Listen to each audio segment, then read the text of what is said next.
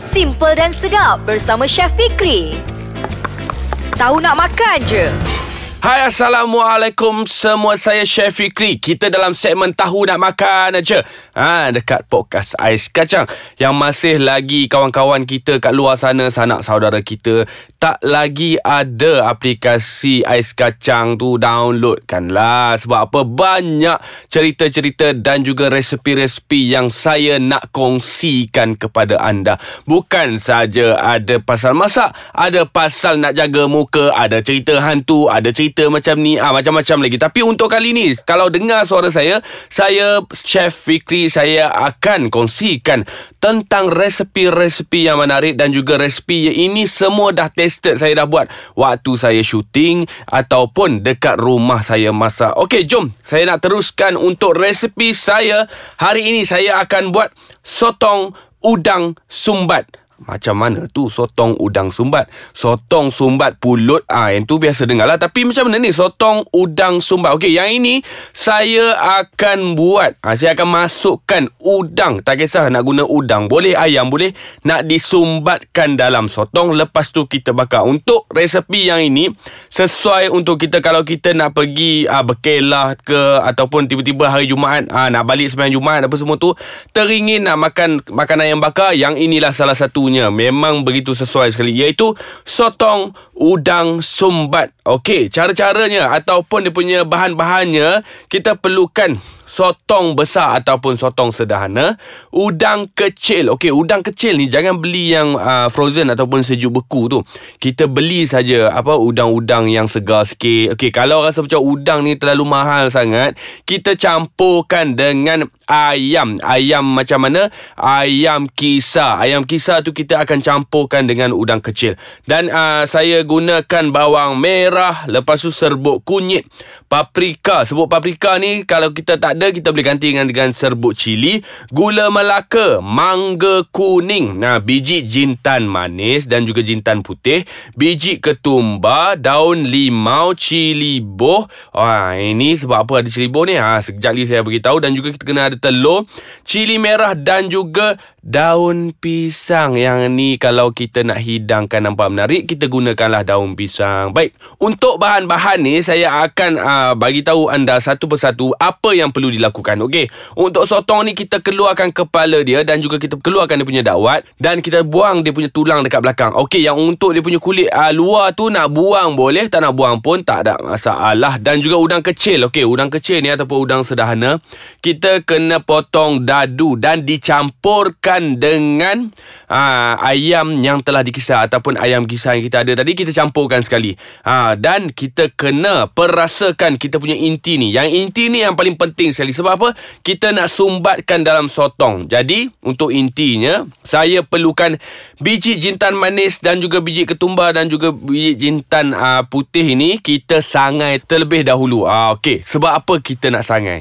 Lagi satu, kalau kita tak ada macam uh, sos barbecue ke apa semua, kita boleh gunakan biji jintan manis dan juga putih dan juga biji ketumbar ni, kita sangai terlebih dahulu dan juga kita kisar kering.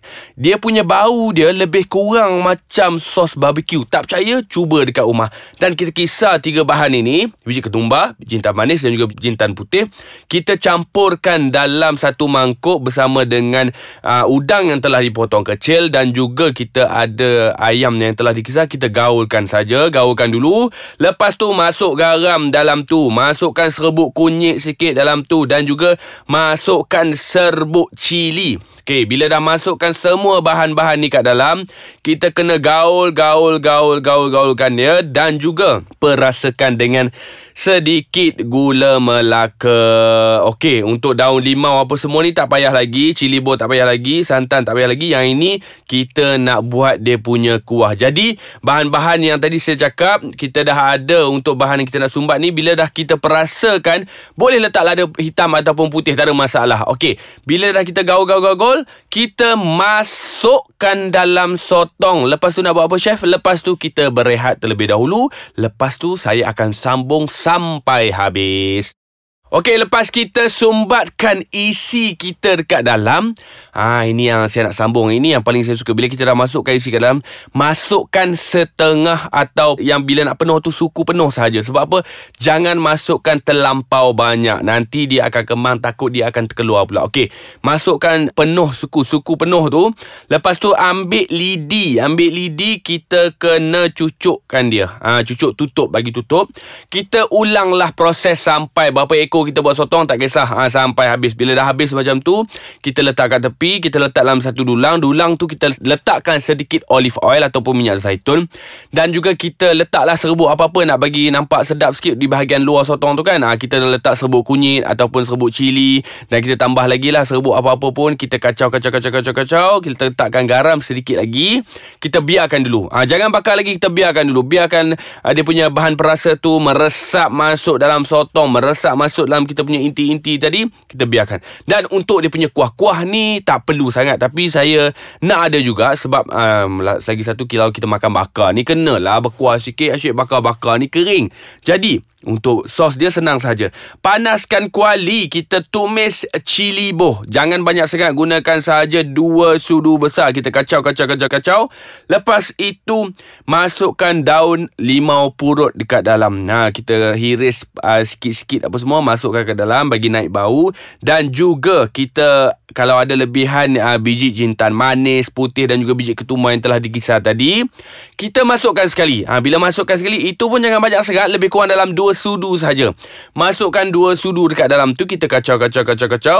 Jadi kalau terlampau kering, kena ingat kalau kering sangat jangan risau masukkan sedikit air supaya dia tak kering. Bila kita dah kacau semua bahan-bahan ni, lepas itu masukkan potongan cili merah dekat dalam. Nak guna boleh, tak guna pun boleh juga. Dan kita kena masukkan perasa iaitu garam dan juga gula melaka. Tadi saya cakap ada mangga kuning kan? Mangga kuning ni pun sama juga.